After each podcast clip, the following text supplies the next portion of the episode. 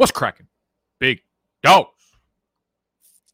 Welcome, Bike, to the channel. Welcome, Bike, to the headquarters. My name is Nicholas. This is BDGE. Big dogs. Gotta eat. It's Monday morning, Monday afternoon, depending on how big of a piece of shit you are and how late you sleep.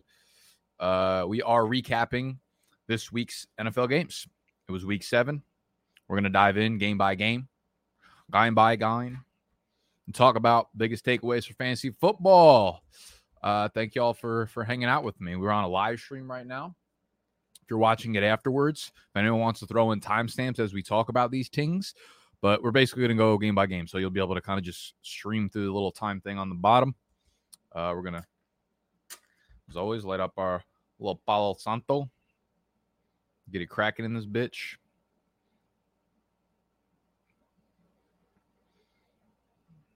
We got a few announcements.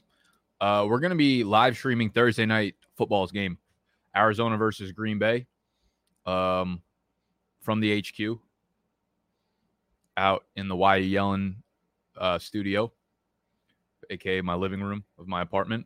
Animal and Snacks and One Chains will be there, so we got the whole squad. Animal and One Chains are, uh, I believe, playing against each other in E-Town Get Down this week, so big implications. Thursday night, Arizona, Green Bay. Make sure you set your calendars, write it on Sharpie on your fucking baby's forehead or whatever. Let y'all know that we are streaming Thursday night football's game on YouTube.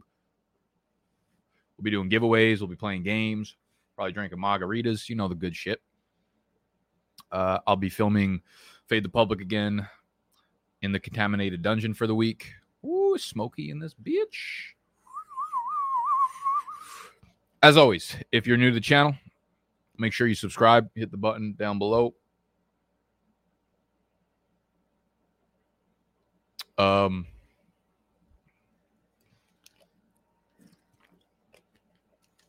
and hit thumbs up if you enjoy the video. We had a wild week. Wild, wild week of football as always. Also, I don't know how many y'all play on Sleeper, but I just realized in actually two of the different redraft leagues that I'm in, two of them had their default setting set to fumbles as minus one. So we always play our leagues as fumbles lost minus two, but they had their defaults as fumbles minus one. So I would highly suggest, and that means that every time someone fumbled or lost a fumble, would be minus three points. And both of my redraft leagues had the default settings set to that, and I didn't realize when I set up the leagues. So if you're in sleeper as a commissioner, I would go check that out. And if it is set to minus one, it's not supposed to be that. Obviously, change it to zero. There's also in sleeper. If you go to commissioner tools, you can go to like edit scores and settings. And then if you go week by week, you could just click recalculate after you change the league settings. And it'll automatically recalculate the scores and shit to retroactively retrograde Mercury and change your scores. Um, so just a little tip and or trick. Let's start off these games. Oh, we have a little upgrade to StreamYard, I see. They allow me to change to share the screen like this rather than this, so it's a little bit easier for y'all to see. Let me get rid of the socials and let us dive into the game by games. We've got a lot of bye weeks this week, obviously, so we'll probably go a little bit quicker than last time. We'll open up four games at a time, so we'll go quarterly. Broncos Browns was the Thursday night football game. Case Keenum played quarterback. Obviously, Baker Mayfield. Uh, I'd say 50 50 to play in this upcoming week. As you could see, the offense ran through D'Ernest Johnson. So he looked like an absolute fucking beast 22 carries, 146 on the ground, and a touchdown. You know what else I actually wanted to talk about? Y'all ever tried this shit, super coffee? Sorry if you're new here. I have extreme ADHD, so shit like this happens all the time. Uh, I went to the CVS and I wanted to grab some sort of caffeine intake substance. And I've tried this before. You know, it's uh, zero added sugar. It's pretty good. It's got 10 grams of protein, only 80 calories, two grams of fiber, which makes up two of the four grams of carbs, three grams of fat. The problem is it's got MCT oil in it. I don't know if any of y'all have ever had MCT oil, but it's like MCT oil is basically uh, it's really well known in like the keto space or the biohacking space. It's supposedly really healthy for you and good if you're in keto, but it always fucks with my stomach. Shit makes me bubbly as hell. I don't know why. So just be careful if you're ever drinking super coffee. Ease into that shit, especially if you're new to MCT oil and you start taking that shit. You know, you start cooking MCT oil like coconut oil. Shit will fuck you up. Talk about the NFT bubble. I got a bigger bubble inside my stomach right now. Look. So if I throw up on stream, I apologize. Speaking of throwing up, I got absolutely hammered on Saturday night. It's the first time I like really, really got drunk in a while. It's my friend's birthday. Um, actually, sorry, we'll get back to the football stuff. We'll save story time for later, maybe if something relevant pops up. Okay, uh, D'Ernest Johnson, yeah, looking like an absolute snack. However, however, however, um, Nick Chubb is supposedly going to be back this week, which makes D'Ernest Johnson a very, very, very secondary play. I do believe that he'll probably have a role in this offense if Kareem Hunt is out for a long period of time. So I think you could probably fire up D'Ernest Johnson as uh as like a shitty flex play. Let me pull up the NFL schedule grid to see what the Cleveland Browns have on tap here. They have Pittsburgh, so not a great matchup. Then they're at Cincinnati, in Cincinnati at New England. So I'm not looking forward to starting D'Ernest Johnson if Nick Chubb is bike, but it's the way she goes. Uh, the receiving group, horrible. Odell Beckham, horrible. Jarvis Landry, first game back, did lead the team in targets, eight targets, five catches, 37 yards. I believe he tweaked something in his knee, but it's not expected to be dangerous. Let me see if we got any updates on Mr. Jarvis. Wasn't the same knee that he had the IR stint for. It was the opposite knee, I believe. But good to see him leading the team in targets. Okay, after limping off late, so it does seem to be uh, fine going forward. And I think you can continue to start Jarvis Landry as a flex play in any half PPR, PPR leagues because I think he's the best receiver on that team, and he's going to continue to get the most targets. Uh, on Denver's side of things, this was just an ugly game for everybody involved. Javonte Williams, and Melvin Gordon, same shit as every single week. They continue to split carries, and if you want to try to expect them to score touchdowns, what they both ended up doing in the receiving game, you could pull off the start there, but it's a little bit risky every single week. Uh, nothing else really to talk about here. Jerry Jeudy is expected to return this upcoming week, week, which does cap the ceiling of guys like Courtland Sutton, Noah Fant. Pretty much makes Tim Patrick unplayable. He was a nice little, you know, salute to Tim Patrick. Let's give a nice little salute, everybody out there. Moment of silence, salute to Tim Patrick for occupying Wall Street, occupying our flex spots for uh for a few weeks while Jerry Jeudy was dead. I'm not necessarily looking to throw Jerry Jeudy right into my lineups when he returns this week. Started off really strong in week one, but like I do, this is clearly a really, really serious injury. If it if it caused him to miss weeks one through eight, like you're talking about a real, real serious injury. So uh, I'm still starting Courtland Sutton. I'm gonna start Noah Fant, and I'm not gonna start Jerry Jeudy yet. So we just sit on that.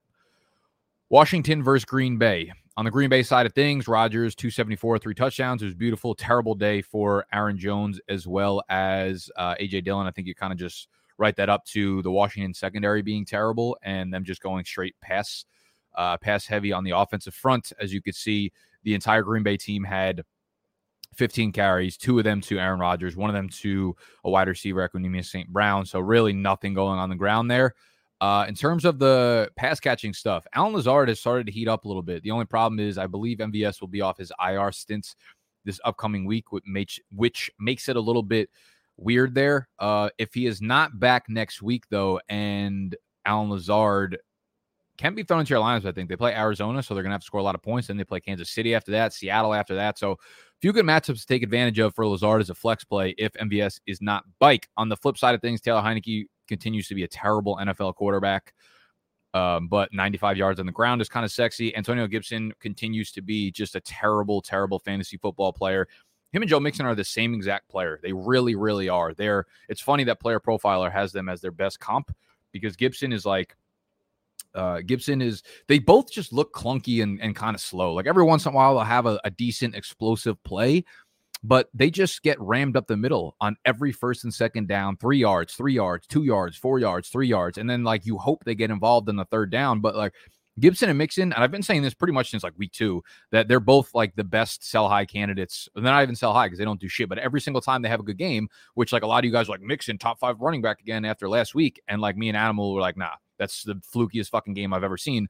They don't play on third downs. They just simply are not used in the passing game. They're not used on third downs. And it's like really, really fucking obvious. I don't know how people don't understand this. So, yes, every once in a while they score a couple touchdowns and then people are like, they're back, but like, no, they're not. They're the second back when it comes to pass catching. So that's a problem for Antonio Gibson. Continues to be a problem. But I guess the good news is he didn't look like he was really banged up. He didn't like re-injure his shin. The shin didn't look to hamper him, except for uh JD McKissic just being JD McKissic's the biggest problem to Gibson right now. Uh, he continues to be the third down guy. Obviously, Terry McLaurin eats, of course. Ricky Seals Jones continues to be a tight end one as long as Logan Thomas is out. And there's nothing else really to do here on the Washington side of things. I mean, you can continue to play Gibson, but I mean, you have to realize that he's a low end RB2 at this point. Chiefs Titans, man. What can I say about the Chiefs that y'all already have not heard? Really fucking ugly day. Mahomes went into the concussion protocol, uh, got right out. He cleared it, so he should be fine to go against the Giants next week. Should be a bounce back game, but like at this point, I don't fucking know, man. I, is is anything a bounce back game for how the Chiefs are playing right now? I think Hayden Winks of our underdog fantasy said it best. Um, he was like, the Chiefs are very top heavy, but their roster from player personnel players 9 through 53 are just not it. They are just a very, very poor team all around, and it's hurting Tyreek Hill. It's hurting uh, Travis Kelce. He's kind of like in that Aaron Rodgers mold where, like, a few years ago, where he just felt like he could do anything, like he could make any play happen. He could do anything as much as he wants, recklessness, and uh, and everything will be okay. And we're kind of seeing that not happen. I mean, they're still struggling with these like tipped pass interceptions, which have been the story of their season so far. But I mean, you keep firing up Patrick Mahomes, obviously, as your QB1 in your lineup. Darrell Williams, I believe CEH is going to be out at least another week. So I'm I'm confident enough to fire up Darrell Williams because I mean, listen, when you have a day like this, nobody's going to do well. Uh, but he still took. You guys hear that? Am I bugging right now? I'm hearing sounds. I, uh, I think someone's on the phone. Um, Darrell Williams took 100% of the running back carries. He also got four targets, three catches, 30 yards. So I think he's still a strong flex play against the Giants next week, the Green Bay Packers the week after that, who are a pretty bad run defense. So uh, Williams, I think you fire him up as long as CEH is out despite the bad week. Same thing with Kelce and Hill. There's no one else in this passing offense that I actually want a part of unless Kelce or Hill miss time, which I don't expect. On the flip side of things, really hard to continue to trust Ryan Tannehill because he's not putting up any prolific passing games. Like he's not putting two like 270 yards is fine, but he's not doing like the 270 three touchdown games or the you know 400 passing yards, one touchdown, you know 40 rushing yard games. So Tannehill continues to be like a quarterback two, not so much a low end quarterback one. Was good to see AJ Brown bike out there though in full fucking strength. All right, so I want to actually check the snap counts for AJ Brown to make sure he is fully biked because I had the report that like he was not going to be full strength until week 10 and it felt like he was good enough last week that that was like way too long of a timeline in order for it to be true. So let's see what we got here. AJ Brown. Okay. Well, week seven, he only played on 62% of the snaps. So you have week one, 81%, week two, 84%, week three, 12%. He gets hurt. No week four, week five, 64 week 679. So he actually played 17% more snaps last week than he did this week, 62%. A lot of that could have to do with the game script, though. They were up 27 nothing at halftime. So I'm going to put that on that. But AJ Brown looked awesome. He looked great on the deep shots, took nine of Tannehill's 27 targets, which is 33% target share. No other player on the team had more than four targets, which was Julio. Julio's clearly a little bit hampered. He only played 43% of the snaps, but I do expect that number to start creeping up a little bit with the hamstring injury. So AJ Brown, you continue to fire him up now. Uh, I, f- I feel really confident that Brown's pretty much a wide receiver one going forward, kind of where you drafted him, like that wide receiver 10 to 12 range. Uh, so feel good about that. Falcons and Dolphins, man. Shout out to the GOAT Cordarrelle Patterson. Shout out to the other GOAT. It's incredible that the Falcons have multiple GOATs on their team and they still fucking stink. I'm just kidding. Super Bowl LVI goes through Atlanta.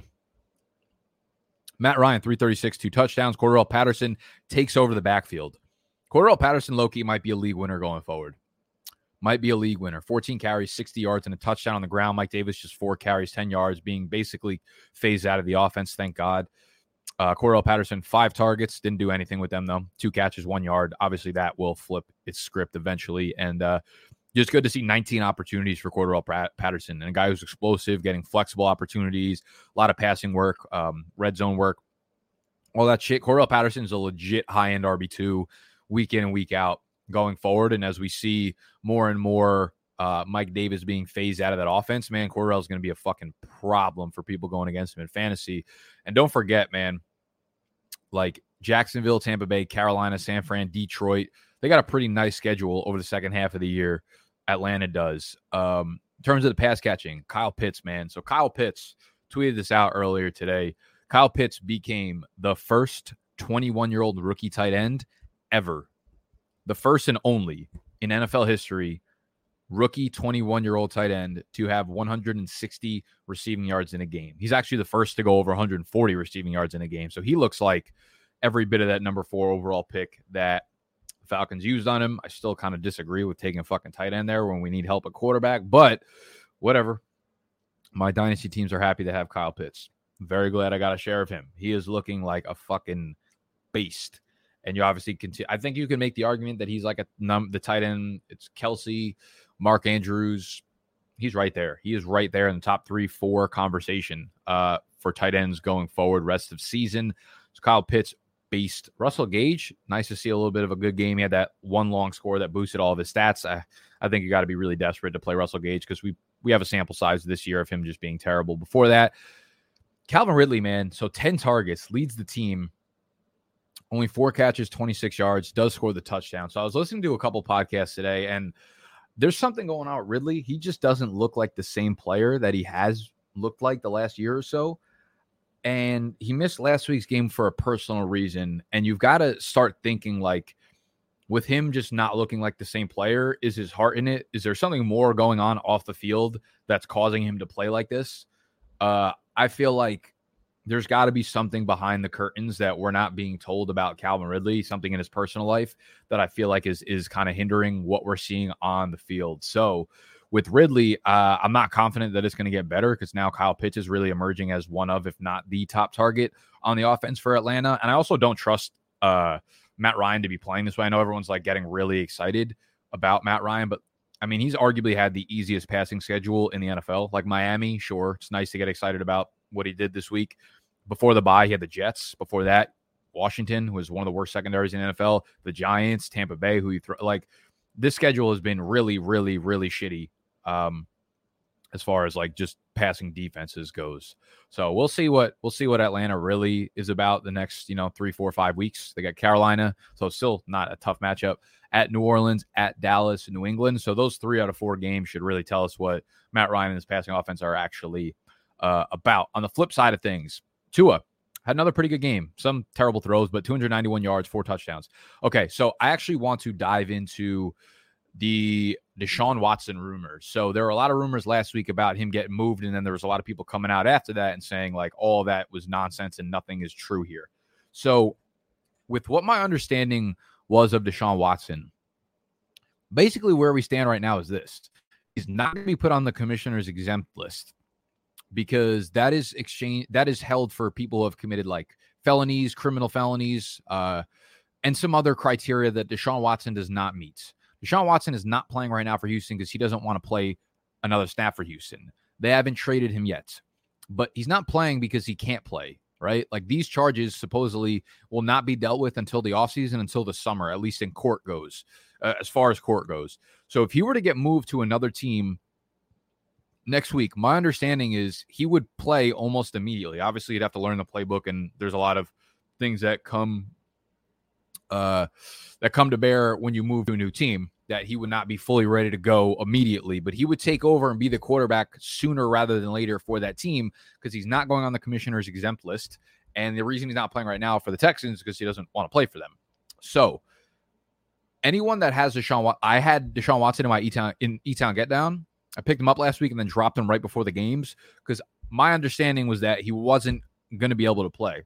That appears not to be the case. Okay. So if he is available on your waiver wires, you pick up Deshaun Watson and see what happens before the November 2nd trade deadline. If he is available, you go do that. You go grab him ASAP. You go grab him this Wednesday, especially in Superflex leagues, because it does look like if he does get traded, and that's probably going to happen, uh, he will be the quarterback for a team as well as for your fantasy team at some point in 2021. So, situation is confusing, but that is what I understand of it as of right now. Okay. Let's get bike into that game for Miami. Myles Gaskin, 15 for 67 on the ground, also sees four targets, 10 catches or 10 yards on four catches, uh, scores a touchdown. So he saves your fantasy day there. Malcolm Brown did get hurt in this game, I believe. Uh, it was a quad or something. So if he misses time, this does give you a little bit more confidence in Myles Gaskin, who has just been wildly inconsistent this year. So they get Buffalo next week, which is really tough matchup, obviously, uh, but can can get beat through the air for running backs. And then they play the Houston the week after that, Baltimore, then the Jets, Carolina, the Giants. So Myles Gaskin might be a player that you can kind of confidently start going forward if Malcolm Brown is out, because this goes from a committee of three shitty running backs down to two shitty running backs, and Myles Gaskin is the least shittiest of the shitty running backs. Um, so I guess I have a little bit more confidence in him. I have a lot of confidence in Mike Gesicki at this point, man. Uh, seven for 85, eight targets. This is just a streak now. This is like the first time in, in, a, in I feel like his whole NFL career that he's actually putting together back to back to back games that are like usable and really good for fantasy owners. So six for 57 and a touchdown against the Colts, seven for 43, or uh, sorry, five for 57, a touchdown against the Colts, four for 43 against the Bucks, eight for 115 last week against the Jaguars, seven for 85 and a touchdown against the Falcons, and there was a 10 for 86 against the Raiders before all those games. So like Mike Gesicki's playing a huge part of this offense, and he's like the main beneficiary of Parker and Fuller being out. Jaylen Waddle's also been kind of balling out, seven for 83 on eight targets in this one. I am still hesitant to say that like those are both going to be like the premier pass catching weapons in this offense because Parker and Fuller are both out. When those two guys return, and then we continue to see Gesicki and Waddle be real things, then I'm okay saying it. Okay. So next week, when Parker and and uh, Fuller return, if they both do, I'm going to be hesitant to start Waddle. I'll still start Gesicki because you have no other choice in this landscape with the tight ends. But um, I'm still a little bit uh, worrisome about that because we've seen this happen in Miami before. When Parker's out, Gesicki eats. When Gesicki's out, Parker eats. Vice versa. We've seen it like five five years in a row now. So I'll keep it at that. All right, we got to start moving down this fucking list a little quicker. Jets, Patriots. Uh oh. Zach Wilson supposed to be out two to four weeks with a PCL sprain uh, in his knee bone, knee ligaments, knee joints, whatever you want to call it. Some guy named Mike White takes over, and that all buts destroys this entire offense. What you want to do is be streaming every single defense you possibly can against the Jets because you were already doing that. But now we've moved into the territory where you want to look ahead. If you have an extra roster spot on your roster, and you could jump up one week to roster next week's opponent for the Jets, you want to be doing that because these are going to be league or week winning type defensive starts for your teams. Okay. So next week we have Cincinnati, then we have Indianapolis, we have Buffalo. I'm assuming both Cincinnati and Indianapolis are probably on your waiver wire. So you're obviously picking up Cincinnati this week. Go one step ahead and grab. Oh, let's fucking go. Let's go. That's huge. Um, Indianapolis just got a really awesome text message, really fucking important for work ah, that I can't tell you about, but some really, really, oh, what the fuck? Really, really important. Never mind. Also, kind of got bad news right after that. Fuck. Uh, y'all will be hearing about this very soon. Really, really cool shit. What was I saying though? Um, Indianapolis is a good pickup because not only do they play the Jets in two weeks at home, they play Jacksonville the week after that, also at home. So you might be able to stream them two weeks in a row. Okay. So that's that's the game plan on, on the Jets. You just want to be streaming every defense against it. Yes, there's going to be a lot of hype up about Michael Carter getting 11 carries to Ty Johnson's five. Tevin Coleman with a healthy scratch. Michael Carter, nine targets, eight catches, 67 yards in the receiving game. This is where I think this could be something predictive because for the last like five, six weeks, we've seen the same exact fucking thing play out week over week over week. It's that when um, uh, Michael Carter's taken over the backfield, but the problem is it's not valuable at all. Owning the Jets starting or number one running back doesn't fucking mean anything, especially when Ty Johnson is getting some of the goal line work, when he's getting some of the pass catching work. Well, what this box score tells me, a lot of the times you can have shitty, you can have shitty quarterback play like Zach Wilson, right? You can have a guy who comes in and is inaccurate, but he's throwing the ball downfield. A lot of times, the backups for teams are not aggressive. They don't throw the ball downfield, which leads to a ton of dump offs, a ton of checkdowns because they're not confident in their accuracy downfield. And that's what we saw here. It leads to a ton of targets for the running backs. Uh, it's it's what you see with like Taylor Heinicke throwing the ball to J.D. McKissic. It's what you're seeing. Michael Carter nine targets, Ty Johnson seven targets. So the running backs are going to get a shit ton of targets in these offenses, where the Jets are going to lose every game by 30. So it's going to be you know Mike White throwing the ball 30 times, and probably you know 30% of those targets are going to be going to running back. So I expect Michael Carter uh, to catch you know five to seven balls per game going forward. So if he's available in PPR leagues, sure. Uh, I'm a little bit less excited about it in half PPR leagues. Um, so that's that. Otherwise, you can't start any pass catching or any pass catching weapons in this on this team besides Carter. New England, Mac Jones looked fantastic. Um, Damien Harris looked fucking fantastic. We know the clear roles now. I love how like people were getting excited about Rhamondre Stevenson. They're like he was a good pickup. Like the only reason he had any work in last week's game, like oh yeah, the goal line score, he's the goal line back. It's like no, what are you talking? Like Damien Harris literally limped off the field. He was hurt. It's the only production that that Rhamondre Stevenson had. So we have the clear roles. Is Damien Harris as as the one and two down back, the goal line back, 14 for 106, two touchdowns, looks fucking amazing again. Every time this guy gets 15 plus carries, he looks amazing. Uh, so Damien Harris balls out as per usual. He is uh, he's getting every single carry. JJ Taylor seems to be his direct handcuff, his backup, and got a lot of work, got a lot of goal line work because the Patriots got up by 50 fucking points. So JJ Taylor is the handcuff to Damien Harris. It seems like Brandon Bolden, the clear James White role, uh, catches six or seven targets, 79 yards, and a touchdown. So again, PPR play. Brandon Bolden's been putting together uh, some legit PPR games. So if you're hurting at running back and you're in a PPR league, you need a flex play, you need an RB two or three or whatever. Brandon Bolden can absolutely get it done for you. Another touchdown list game for Jakobi Meyers. Drink Jonnu Smith, I believe, might have got hurt in this one. They were scheming him up a bunch of fucking. Uh, receptions and receiving plays and just weaponry plays in the beginning of the game, but then uh, but then he got ousted. So keep an eye on that, which would make Hunter Henry obviously a lot more intriguing. No one else is really intriguing in this passing game.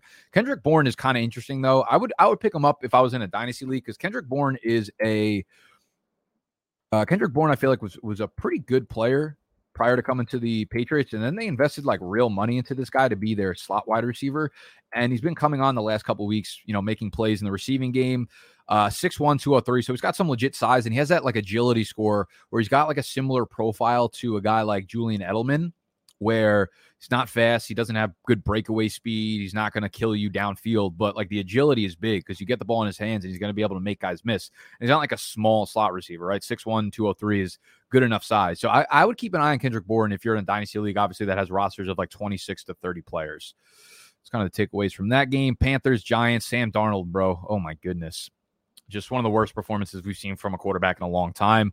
Got benched, but he will be the starter next week. I do think uh, again, if you're in a dynasty superflex league, PJ Walker does need to be rostered because who knows when they're going to just completely pull the plug on Sam Darnold. Chuba Hubbard operates as the ever down back again, but doesn't mean much in an offense that scores three fucking points. Other takeaways, um, nothing else. For the 10th week in a row, I'm telling you that Robbie Anderson is obviously droppable. On the New York side of things, shout out to Daniel Jones for actually having a pretty good game despite not having any fucking weapons in there for him with Shepard out, Kadarius Toney out, Kenny Golladay out, Saquon Barkley out.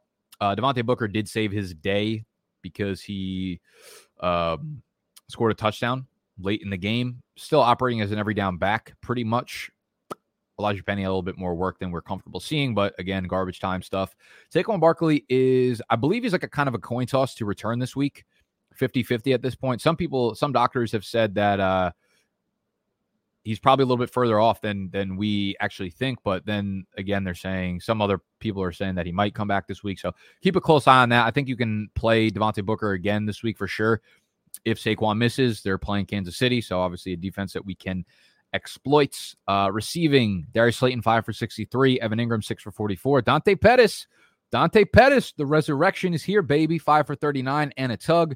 Nothing too exciting. He does score the touchdown, which obviously boosts his numbers, but I do expect one or one, if not two, or if not three of these guys to be back next week. Shepard, Toney, whatever. So we'll cross that bridge when we get there. Bengals versus Ravens, man. Holy shites. Bengals Bengals, Bengals, Bengals, Bengals. Joe Burrow has uh, Joe Burrow has ignited this city, man. Joe Burrow has absolutely ignited the city. Um, as I said before, there's a lot of takeaways from this entire offense here. Joe Burrow, um, four for 416 yards, three touchdowns, career high in, in yards. Love to see it. Running back situation. As I said, Joe Mixon is an easy, easy sell high candidate. If you can, if you can push him off these back to back touchdown games, move him, please. I'm telling you, move Joe Mixon. Joe Mixon is zero catches this week. Samaje Perine is like the pass catcher. Joe Burrow slings the fucking ball. It's the same problem that we saw in Kansas City with Clyde. We're like, Clyde's not getting enough pass catching work. It's because Patrick Mahomes does not settle for dump offs. He doesn't do that. He's a slinger. Same thing with Joe Burrow, man. He doesn't settle for dump offs to running backs. He doesn't want three yards. He wants 30 yards to Ja'Marr Chase. And it happens frequent fuckingly. So Samaje Perine very involved in this game. Yes, he had like the scamper at the end of the at the end of the game for that 46 yard touchdown, but he had the only catch for a running back. And he's again, he's like the two minute drill guy. He is a third down pass catching back. It is not Joe Mixon. Um, and it's going to kill any upside that you think he has. So yes, he'll have his games where he rushes for 80 yards and a touchdown, but like you're gonna tell me the ceiling is 15 fantasy fucking points. Get him the fuck out of here. All right. Uh, receiving wise, Ja'Marr Chase continues to fucking ball out, eight for 201 yards and a tug on 10 targets. So also tweeted this out, kind of going off the Kyle Pitts stat. Ja'Marr Chase becomes, I believe it was, yeah, the second rookie or the second 21 year old or younger wide receiver since 1980 to top 200 yards in a game. The other one is Mike Evans. I wouldn't say ever. He's the third wide receiver, 21 years or younger, to top 200 yards in a game. It was Mike Evans and some other fucking fraud from like 1962. So I didn't feel like ruining the stat by putting that guy's name in it. Uh, CJ Uzomah, three for 91 and two touchdowns on just three targets. I do think CJ Uzomah is actually like a, a decently good streaming option, not because he's getting the volume, as you can clearly see, he did not, right? Tee Higgins led the team with 15 targets, Ja'Marr Chase 10, Tyler Boyd 7, and then Uzomah had three. Um, but CJ Uzomah, as you saw in this game, he's a big time playmaker. Like he's a really athletic player. Let me pull up his player profile. So he is capable of making these big plays. They're not very like fluky uh, when he gets in the open field all you have to do is watch the game. I can tell you that he's not fluky. So four six seven forty, 91st percentile for weight adjusted speed score, right? 263 pounds, runs a four six seven forty, and he's clearly the, the top pass catcher there. So it was almost a guy that I'd be picking up if I was in tight end premium leagues. Tee Higgins. While Joe Mixon is my favorite sell high candidate, Tee Higgins is actually my favorite buy low candidate. Uh, they're just not connecting right now, but 15 targets, man, 15 targets. The touchdowns are going to come. Eventually, this team will stop scoring from 50 yards out every time and they'll get into the red zone, which is where I think Tee Higgins will prosper. All right. When they score from 40, 50, 60 yards out every time, Ja'Marr, if that's Ja'Marr Chase's money zone, that's where he's getting his bag. But when Tee Higgins gets close to the end zone, when they're inside the 20, when they're inside the 10, when they're inside the five, that's going to be fucking Tee Higgins land. All right. That's going to be Tee Higgins Central, and that's where the touchdowns are going to start coming in. So I love Tee Higgins as a buy low candidate last uh, this week. Last week we had Michael Pittman and Chase Claypool as our favorite buy lows. Tee Higgins goes right into that into that mold right there of these young wide receivers who uh, haven't really put it together yet. On the flip side, just ugly, ugly, ugly. No, no confidence in any of these running backs. I did start Devonta Freeman, I think, in multiple places. Save my ass, three catches, 25 yards through the air, and got into the end zone uh, for a rushing touchdown, which was monumental. Ty'Son Williams, two carries, 10 yards. You love to see it. Le'Veon Bell um, continues to take pain killing medicine before each carry. Literally moving in slow motion. I cannot believe they continue to give this guy carries. It makes I don't know what they see on film. I don't know what kind of gun he's using to put to their coaching staff's foreheads, but it's ugly out here. Marquise Brown continues to ball 14 fucking targets. Holy shit. Um, five for 80 and a touchdown through the air. So you continue to put him out there as a top 24 wide receiver every week. Rashad Bateman, man, six targets, three for 80. You love to see it. So obviously, a lot of this had to do with game scripts where they're passing the ball a shit ton. Uh, but it's very clear that the only guys they really trust in this passing offense are Hollywood, Rashad Bateman, Mark Andrews. So Rashad Bateman is definitely a viable flex play going forward. Eagles Raiders. All right. Uh, so Jalen Hurts. Yeah, this is what I talked about two weeks ago. Remember when everybody? Uh, I mean, Twitter, fantasy Twitter is just like a hive of people saying the same shit over and over again. And everybody was like, "Look at look at the progression from Jalen Hurts, what he became from Alabama till now. He progressed so well." And I was like, "Okay, just wait one or two weeks where he has a bad game, and then no one's saying that anymore." And cue exactly what fucking happened. Uh, the big injury in this game, Miles Sanders, though, uh, rolls up his left ankle or his right. I don't know what ankle. Every fantasy doctor basically said that it looked like a low ankle sprain and not serious. However, Saquon Barkley's low ankle sprain ended up being a little bit more serious, obviously multi week. Then Miles Sanders takes a cart off the field or off the sideline, whatever, which tells you it's probably a little bit more serious than just a low ankle sprain or at least a really bad one. So this could lead to a fracture. I don't believe we've had any updates on like an MRI from Miles Sanders yet. Let me see if we see anything.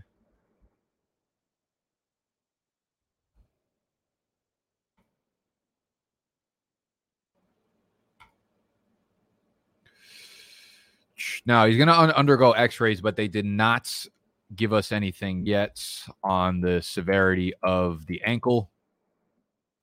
What we do have though is uh, a really solid waiver wire pickup in Kenneth Gainwell. I would I would much rather own Gainwell than Boston Scott. Boston Scott did out carry Gainwell seven to five.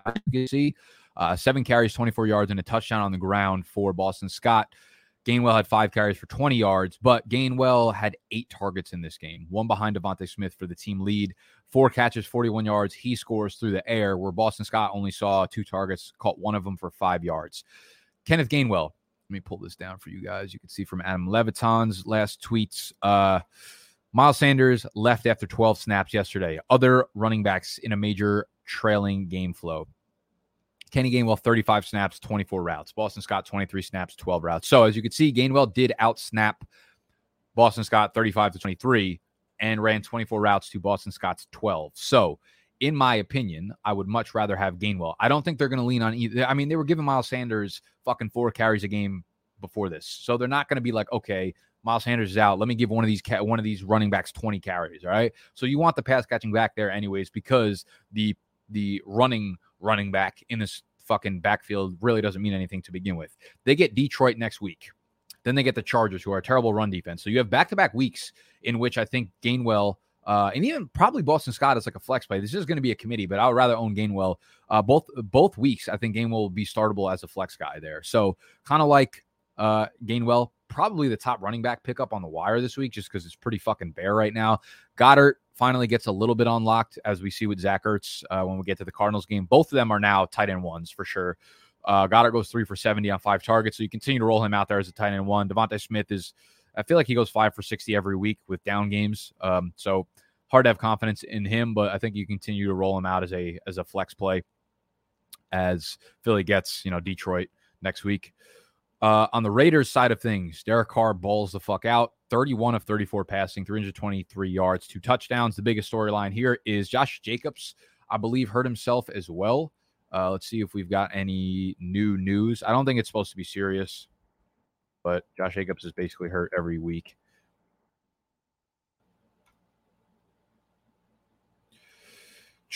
Left early due to a chest injury, but avoided serious injury per Tom Pelissero. Uh, oh, they're on a bye week eight, so it's not really a big deal, anyways. I would say we we would like to roster Kenyan Drake though, because he's getting super involved in the offense, and Josh Jacobs continually uh, is hurt.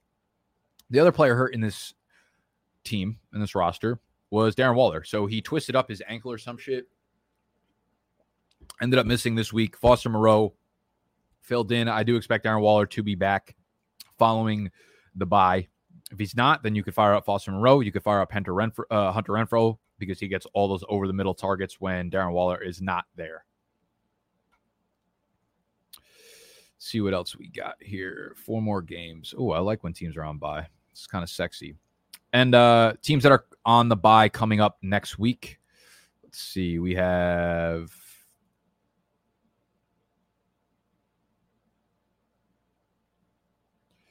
Just the Raiders and the Ravens. Is that correct? They only have two fucking teams on bye this week. All right, just the Raiders and the Ravens on this week coming up. Uh, Lions Rams. This was just a fucking clown show of a game. Jared Goff somehow starts off the game with a 63 yard touchdown pass to D'Andre Swift and then finishes with 11 fantasy points. So Jared Goff is fucking terrible, really bad. Um, I saw a stat somewhere. Someone was pointing out like Jalen Hurts' fantasy points by quarter, and like 75% of his fantasy points have come in in like the fourth quarter or some shit. Kind of want to find that. Where is it? Jalen Hurts' fantasy points by quarter. First quarter, 33.8. Second quarter, 26.3. Third quarter, 38.6. Fourth quarter, 75.9. I honestly feel like prior to this game, when D'Andre Swift took that 63 yard uh, catch to the house, that that's like D'Andre Swift as well. I should actually ask Daigle. I should have been like, do do D'Andre Swift now. Uh, but D'Andre Swift is just balling out in every aspect of the game now. 13 for 48 on the ground, except for on the ground. So take that back. Uh, but I mean, 10 more targets, eight catches, 96 yards, and a fucking touchdown. Just unbelievable work that he's doing through the ground. Um, someone tweeted out, I believe, that Swift is on pace to see 180 carries and 100 targets. Yeah, Adam Levitan. D'Andre Swift now on pace for 189 carries and 102 catches. 72, 17 game season. So a little corny for that tweet, but would join Christian McCaffrey, LaDainian Tomlinson, and Matt Forte as the only running backs in history with 180 plus carries and 100 target or 100 catches. So that is fucking disgusting. Uh, but D'Andre Swift is going to be a top flight RB1 in PPR leagues because of his involvement in the passing game. Um, great game from Amon-Ra St. Brown. And I mean, great game. I mean, you could drop his fucking ass. Kalif Raymond, eight targets, six catches, 115 yards. He's been getting some work, I guess. He's like wildly inconsistent, but like they got no one else to throw to seven targets last week. But I mean, if you look at the, the yardage totals of the last games before this 37 yards, zero yards, 46 yards. So I'm not really about to spend any fab dollars on Kalif fucking Raymond. Uh, on the flip side of things, nothing else really to take away from here. Henderson's still the workhorse. Cooper Kupp still the goat. Robert Woods six for six and 70 yards. That's really it. Everything we thought we knew about the Rams, we fucking knew. Texans Cardinals, same thing here with the Texans. You're just never starting their quarterback. You're never starting their running back. I will say Tyrod Taylor has returned to practice. So if you are in desperate need of a uh, a super flex quarterback and he is available on your waiver wire, Tyrod Taylor will likely be starting as soon as he gets back to full health. No one else is startable on this team. Uh, Brandin Cooks, he's a desperate flex play. Say what you want. People keep saying like you should keep starting him, but like I, I don't understand how you could say that. Maybe with Tyrod back, you get a little bit more confidence in him, but like I still think this passing team, this passing offense is not going to be good, even with Tyrod Taylor back. Uh, on the flip side, Kyler Murray, 260 yards passing, three touchdowns, and an interception. He adds 10 yards on the ground. So disappointing day for uh, Kyler on the ground, but gets it done during the times when he throws the ball. We had Zach Ertz and AJ Green tie for the team lead, uh, 66 yards. You thought DeAndre Hopkins was going to have a bigger day because this was revenge game. Thought it was going to be a big fuck you. You could see that they forced it to him a bunch of times. It just didn't really work out too well. Uh, seven catches, 53 yards. Did score the touchdown, though. Nine targets, which was a really big target share. So I guess that was good to see. But the other big thing here is uh, Chase Edmonds, 15 carries, 81 yards. James Conner, 10 carries, 64 yards. He gets the touchdown, of course. I, I really, I really, and uh, and Mike tweeted out something today that was pretty pretty accurate. Chase Edmonds is basically the Jakobi Meyers of running backs. Um, I really don't think Chase Edmonds is going to score a touchdown this year. I really like someone tweeted out someone someone had such a fucking bad tweet. Let me see.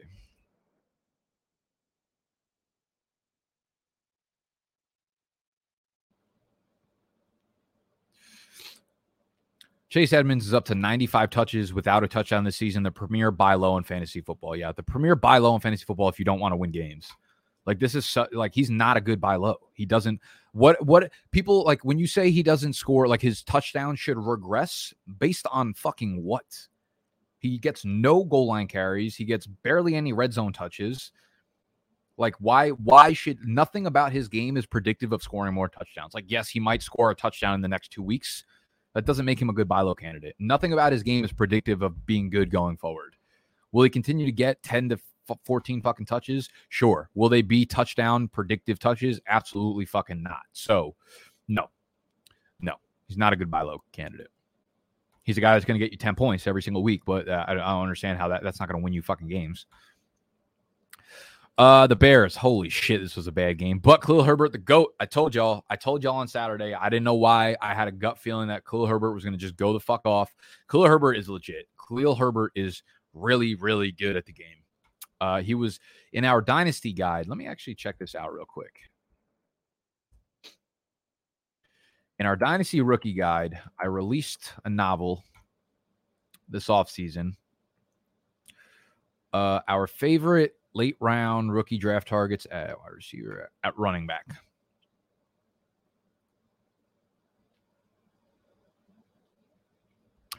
Number one on this motherfucking list was Khalil Herbert, who was going at 408 in rookie drafts. 408 in rookie drafts. And I went on and on and on about Khalil Herbert and why he's the GOAT. And now he's the GOAT. Jared Dokes, Miami, that shit didn't work out. Chris Evans, good fucking pick for an undrafted free agent. He'll have value sooner rather than later. Um, anyways, anywho, Khalil Herbert absolutely goaded. The question becomes when David Montgomery comes back in a couple weeks, what happens? I still think it's very much David Montgomery's backfield, but we're gonna see that. We're gonna see that committee go from 85% touches to David Montgomery, probably down to like 65 to 70. So he goes from an RB1 to probably an RB2. And Khalil Herbert will get, I would say, eight plus touches a game. Not going to be playable because, as you can see, this offense fucking stinks. But Khalil Herbert is simply too good at this point to um, to just sit outright. Took him two games to take over and just be a fucking beast. So 18 carries, 100 yards for him. Catches five of five targets for 33 yards. Uh, yes, Damien Williams is droppable. As you can see, they're not going to use him. He is just so much worse than Khalil Herbert is. Sorry, guys. Passing side of things, uh, Mooney and Allen Robinson, in my opinion, are both very much droppable. Yes, both very much droppable. Uh, that's pretty much it for the Bears. Obviously, you can't start Justin Fields. Tampa Bay, Lenny continues to just fucking lock in, lock in Lenny over here. Godwin and Evans obviously balled out with Antonio Brown and Gronk both out. I do expect both them to be back next week, so we'll probably see a little bit more sporadicness in terms of the passing offense there for Tampa Bay. They play at New Orleans next week, and then they get their bye in week nine. But then they got a great fucking slate of four games following their bye at Washington, New York Giants, at Indianapolis, at Atlanta. And remember, their playoff games, week 16 and 17 at Carolina, at the New York Jets. So if you could buy Antonio Brown right now, I would definitely, definitely do so. You're not going to be able to buy any other parts of this offense, though. Colts versus the 49ers, our Sunday night football game is the last game on the slate. Carson Wentz, man, like I've been saying, he's been locked in. He's been locked the fuck in. Didn't ask him to pass a lot in this game, but he's looked his deep ball has looked fucking pretty, man. When he connected with Michael Pittman on that 57 yarder early on in the game, Michael Pittman was my favorite buy low candidate last week. Uh, he balled out, and I think he will continue to do so. Him and him and uh, Wentz just have a great, great connection. And listen to this fucking lineup of games over the next six weeks: Tennessee, Tennessee at home, the New York Jets at home, the Jacksonville Jaguars at home.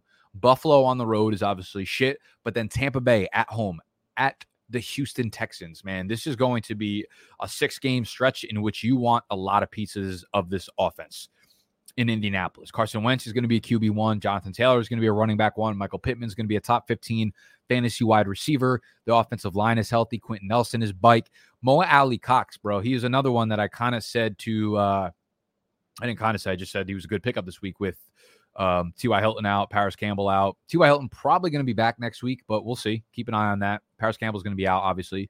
Um, but Mo Alie-Cox, man, he continues to score touchdowns, continues to be really involved in the red zone. So that's the thing, right? He might not get a ton of volume between the 20s, but as soon as they get in the red zone, it's all Mo Alie-Cox. So that's kind of predictive, right? Or Chase Edmonds, not fucking predictive. Mo Alie-Cox, very predictive.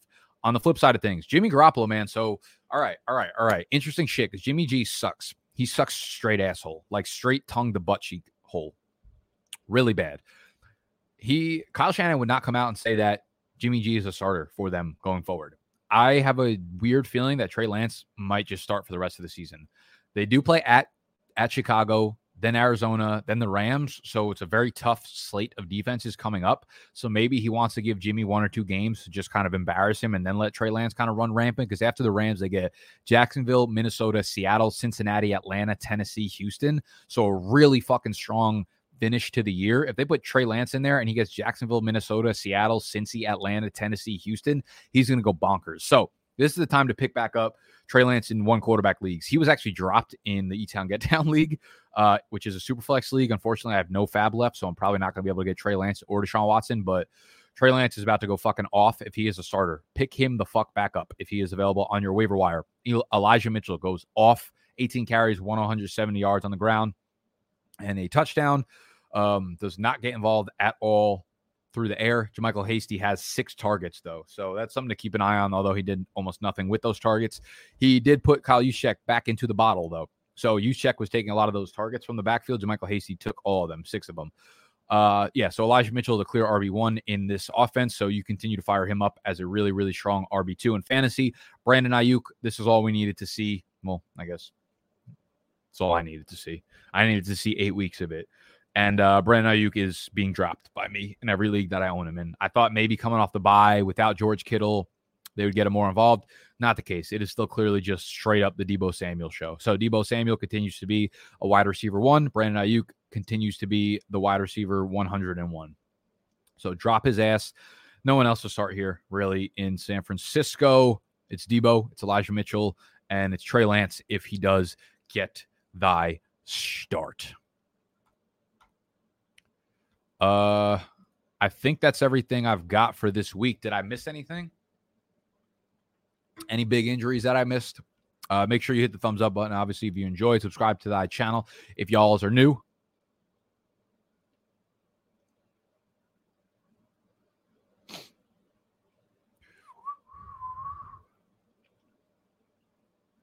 Yeah, for real. What the fuck? 464 live viewers, 25 likes. Rude as hell.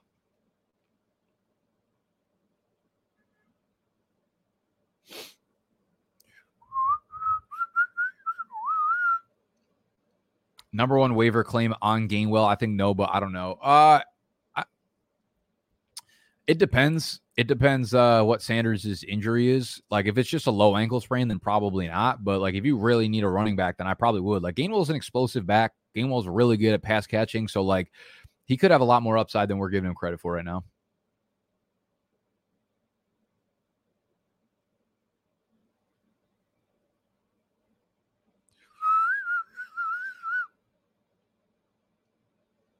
Mm-mm-hmm. All right.